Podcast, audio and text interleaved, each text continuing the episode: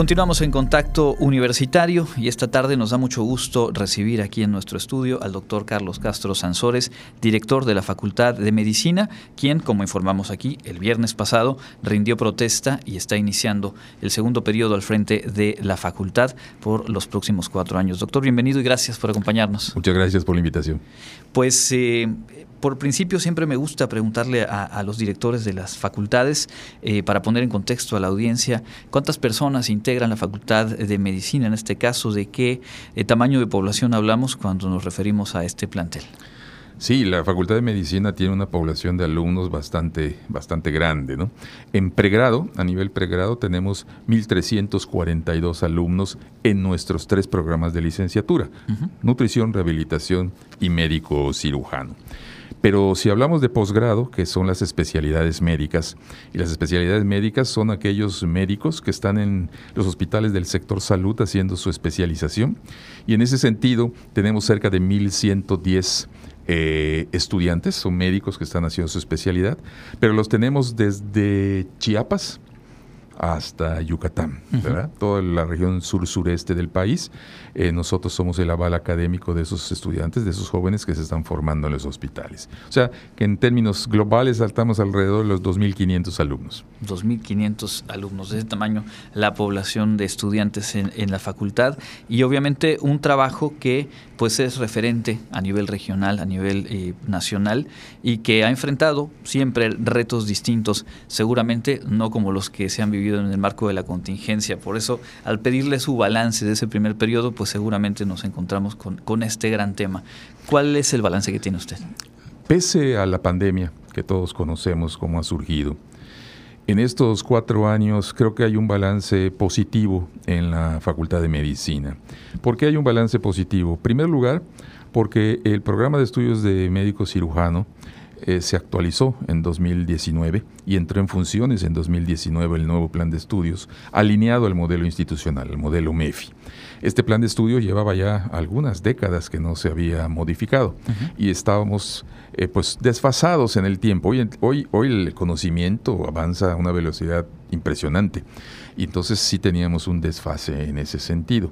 Entonces ese es un logro que pues se realizó además en tiempo récord y eso gracias al equipo que tenemos de profesores en la facultad.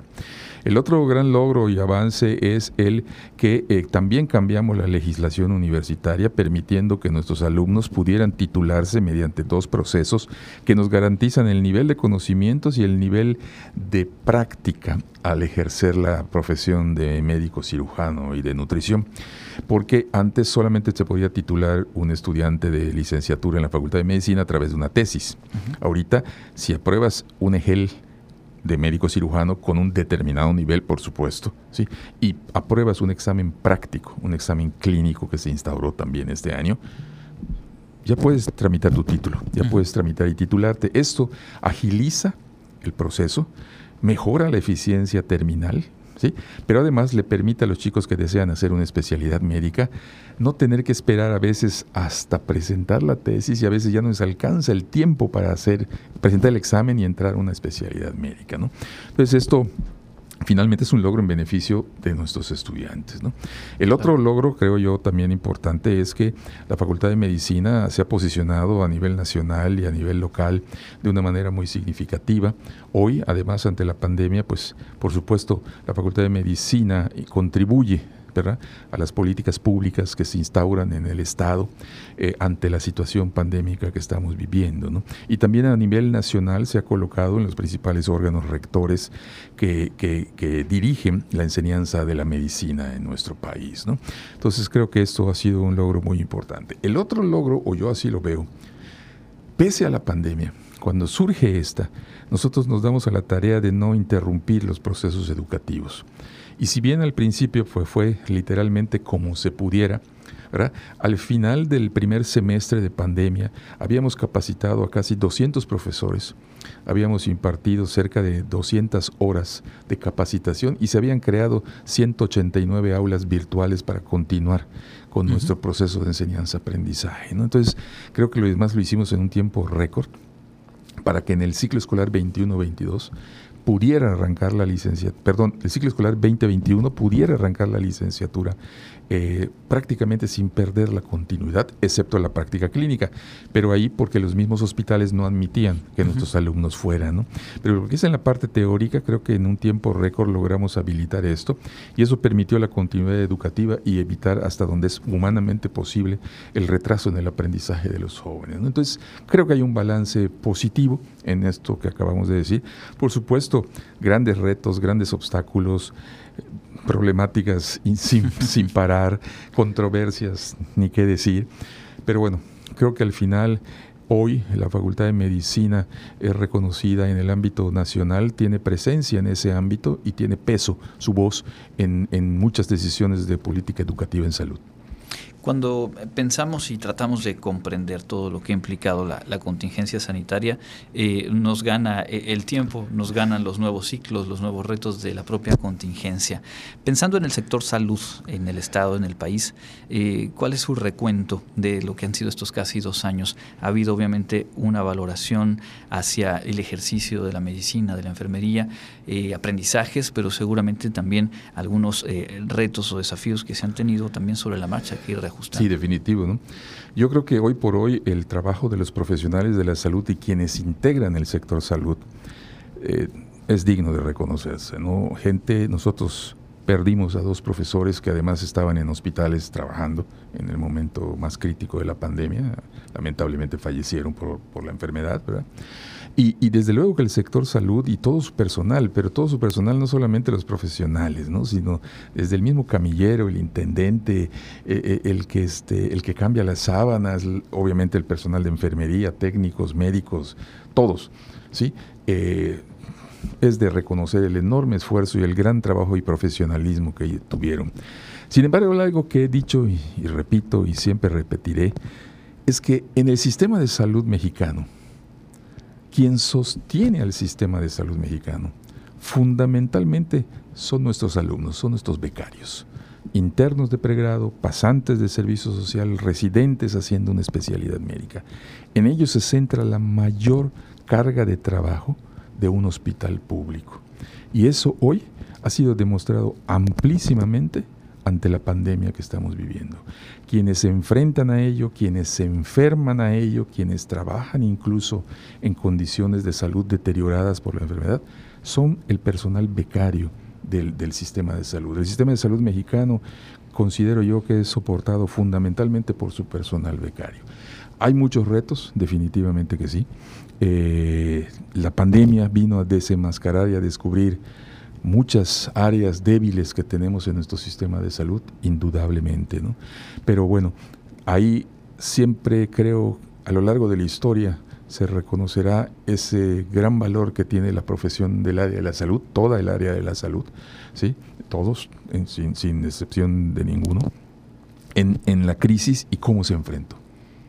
Por supuesto. Y es, y es muy justo reconocerlo y conforme se extiende el tiempo y de pronto se habla de pues que la nueva variante no genera cuadros tan fuertes, ha habido llamados desde la Organización Mundial de la Salud a decir cuidado, el desgaste y la presión a la que ha estado sometido todo el sistema de salud mundial eh, tiene a cuestas esto ya casi dos años o más de dos años en algunas partes del mundo. Es correcto, ¿no? El desgaste físico, el desgaste emocional, el desgaste mental ¿sí? Eh, de, de, atender un paciente en estas condiciones críticas, si bien ahorita ha aminorado, porque no hay tantas hospitalizaciones, tantas defunciones, ni tantos pacientes que requieran una unidad de terapia intensiva, ¿verdad? En el momento intenso de, la pandemia, la verdad es de que eh, el desgaste que sufrió el personal de salud fue tremendo, ¿no? fue verdaderamente agobiante su trabajo.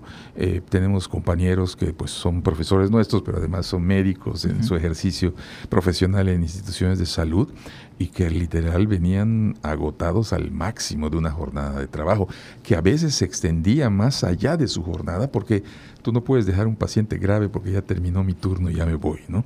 Entonces muchas veces se extendía más allá de su horario de trabajo y esto, ¿verdad? Finalmente te pasa factura, tarde o temprano.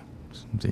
Totalmente. Estamos platicando con el, doctor Carlos Castro Sansores, director de la Facultad de Medicina. Decíamos justo el viernes, rindió protesta para este segundo periodo al frente. Ya hemos hablado del balance, los logros de, su, de la primera, eh, el primer periodo eh, como director. ¿Cuáles son las metas? ¿Hacia dónde se visualiza el trabajo en la Facultad de Medicina para estos próximos años? Yo creo que la educación superior en este momento vive también un momento vamos a decirlo si nos equiparamos a hace muchos siglos, en el que tenemos, tiene que haber un renacimiento, en general en la educación superior, porque la pandemia vino a cambiarnos grandemente el proceso de enseñanza-aprendizaje, vino, como dije hace un rato, a descubrir o a mostrar las áreas de oportunidad que existen y que a lo mejor estábamos en nuestra zona de confort y pues ahí seguíamos navegando, ¿verdad? Pero que ahora la pandemia nos ha desenmascarado, por decirlo de alguna manera, muy, muy claramente. En segundo lugar, también venimos, venimos a descubrir que la tecnología puede ser un gran aliado en la enseñanza de la educación superior. Hoy en día creo que podemos unir la experiencia que muchos de nosotros tenemos a lo largo de nuestra vida profesional con estos grandes avances de la ciencia y la tecnología que existen hoy y tomar lo mejor de cada uno para poder mirar hacia lo que debe de ser a partir de esta pandemia la universidad del futuro. ¿no? Y la universidad del futuro tiene que ver mucho con los entornos virtuales de aprendizaje, con el uso de herramientas tecnológicas para el proceso de enseñanza-aprendizaje. En el caso de la medicina, el uso de la simulación el de robots y equipos eh, mecánicos, robóticos para, para la formación de los jóvenes y en el saber implementar las herramientas tecnológicas que hoy se tienen para poder complementar este aprendizaje. Yo hacía un, un comentario el día de mi toma de posesión. Hoy en las asignaturas de la licenciatura, hablo de la licenciatura de médico cirujano nada más, ¿no? El uso de la consulta online de la telemedicina es algo que tenemos que incluir en nuestras currículas médicas. Hoy lo vimos. El paciente ya no quería ir a consultar por temor. ¿sí? ¿Y qué se tuvo que hacer? El médico se tuvo que adaptar a las tecnologías para brindar una consulta en línea. ¿Cómo enseñarle al alumno a hacer una valoración cuando no se tiene la capacidad de poder tocar, palpar, escuchar a un paciente? Eso es algo que no, no se sabía, no, porque no había la necesidad. Pero ahora ¿Cómo tenemos que incluir esto en el currículum médico? Entonces, por eso nosotros creemos que hay una gran área de oportunidad a partir de la pandemia para cambiar ¿sí? el modelo que tenemos de enseñanza en el área de la salud y aprovechar estos recursos tecnológicos que hoy en día nos van a fortalecer mucho. Hacia ahí le vamos a apuntar. Vamos a apuntarle al fortalecimiento de nuestra infraestructura tecnológica, vamos a apostarle a la capacitación del profesor para que aprenda también a utilizar esa tecnología somos profesionales y probablemente buenos en lo que hacemos, pero no como docentes en utilizar la tecnología que hoy hay, ¿no? Entonces, la, otra gran vertiente para el futuro es la capacitación de nuestros docentes, ¿no? Entonces, creo que fusionando esto, ¿verdad? Podemos nosotros poder preparar al médico, al nutriólogo, al rehabilitador, que la sociedad del futuro nos demanda, porque mucho de lo que hoy hagamos, ahorita quizás no se verá como una necesidad, pero estoy seguro que en 10, 15 años va a ser lo que impere en gran parte del mundo. Y los jóvenes hoy tienen que tener en mente que no solamente puedan ejercer aquí, en su localidad, en su estado, en su ciudad, sino que el mundo puede ser un campo muy amplio en donde ellos pueden ejercer su profesión. A eso le apostamos, le apostamos al futuro y a apostarle a la capacitación y a la tecnología. Antes de cerrar esta, esta charla eh, respecto a, digamos, la coyuntura en la que nos encontramos ahora mismo en el país, en el Estado, con este ritmo que ah, pues continúa acelerándose, al menos aquí en el estado, de contagios de COVID-19. Eh, la Facultad de Medicina implementó eh, para el mes de septiembre pasado una serie de medidas y de acciones justo para garantizar la seguridad y el cuidado a la salud de los estudiantes. Nos acercamos, de acuerdo con lo previsto, al regreso presencial de actividades. ¿Qué decirle a la comunidad universitaria sobre este tema? Bueno, a la comunidad universitaria, docentes, eh, profesoras, profesores, alumnos, alumnas, padres de familia que nos puedan estar escuchando. Eh, pues quiero decirles que en la Facultad de Medicina hemos implementado un sistema de garantizar hasta donde humanamente y, los recursos lo permitan la seguridad de quienes acuden a la Facultad de Medicina. La tecnología nos ha ayudado mucho muchísimo a implementar estos recursos. De tal suerte que desde el mes de que regresamos a la escuela, implementamos un filtro a través de nuestras páginas web en la que obviamente confiamos en la honestidad y en la responsabilidad de las personas, en las que el sistema detecta la posibilidad de que esta persona, de que alguien que quiera acceder a la escuela, tiene, está enfermo o ha estado en contacto con alguien que pudiera estar infectado y transmitir la enfermedad, el sistema no le da el ticket de acceso. Y por lo consiguiente no podrá ingresar a la facultad. Ese es el primer filtro y lo haces desde tu casa, desde tu celular, desde donde quieras. El segundo filtro es en la puerta, donde somos muy estrictos también en las medidas que se deban de tomar. Y el tercer filtro es en el aula. Si hoy detectamos a un chico, un profesor, un trabajador, el que fuera, que a pesar de los filtros detecta alguna sintomatología, le hacemos una prueba, una prueba rápida. Obviamente, si resulta positivo, pues evidentemente se va a ir en el aislamiento. ¿no? Y tenemos todo un protocolo estructurado desde los espacios, la limpieza, las medidas de generales de cuidado, los filtros sanitarios, los este, contabilizadores de CO2 en las aulas para conocer el estado del aire que se está respirando. En fin, creo que al menos, y puedo decir que la Facultad de Medicina ha implementado todas las medidas para garantizar el regreso a clases. ¿Cuándo será este? Bueno, hasta el día de hoy, y de acuerdo a los lineamientos institucionales, el 31 de enero regresamos a las aulas de la Facultad de Medicina. No regresamos al 100%. Vamos en una primera etapa a regresar en un 30, 40%, ¿sí? sobre todo en la parte práctica, vamos a regresar y paulatinamente y de acuerdo con la pandemia vaya, pues iremos incrementando el aforo. Pues estaremos muy pendientes de este regreso y por supuesto de todo el trabajo que aquí nos ha anticipado hacia dónde se enfila la labor en la facultad, el reconocimiento a toda la eh, comunidad de la Facultad de Medicina por el esfuerzo cotidiano y bueno, por lo que ha representado también en su propia formación enfrentar este reto de la contingencia sanitaria. ¿Algo más que quisiera agregar, doctor? Pues nada más agradecer la invitación y poder charlar sobre esto y tengan la certeza quienes nos escuchan de la comunidad universitaria que el trabajo en la Facultad de Medicina no se ha detenido, no se detiene ni se detendrá y tratamos en la medida de lo posible de garantizar un regreso cuando esto suceda en las mejores condiciones posibles. Pues muchas gracias. Nuevamente es el doctor Carlos Castro Sansores, director de la Facultad de Medicina, platicando aquí en Contacto Universitario.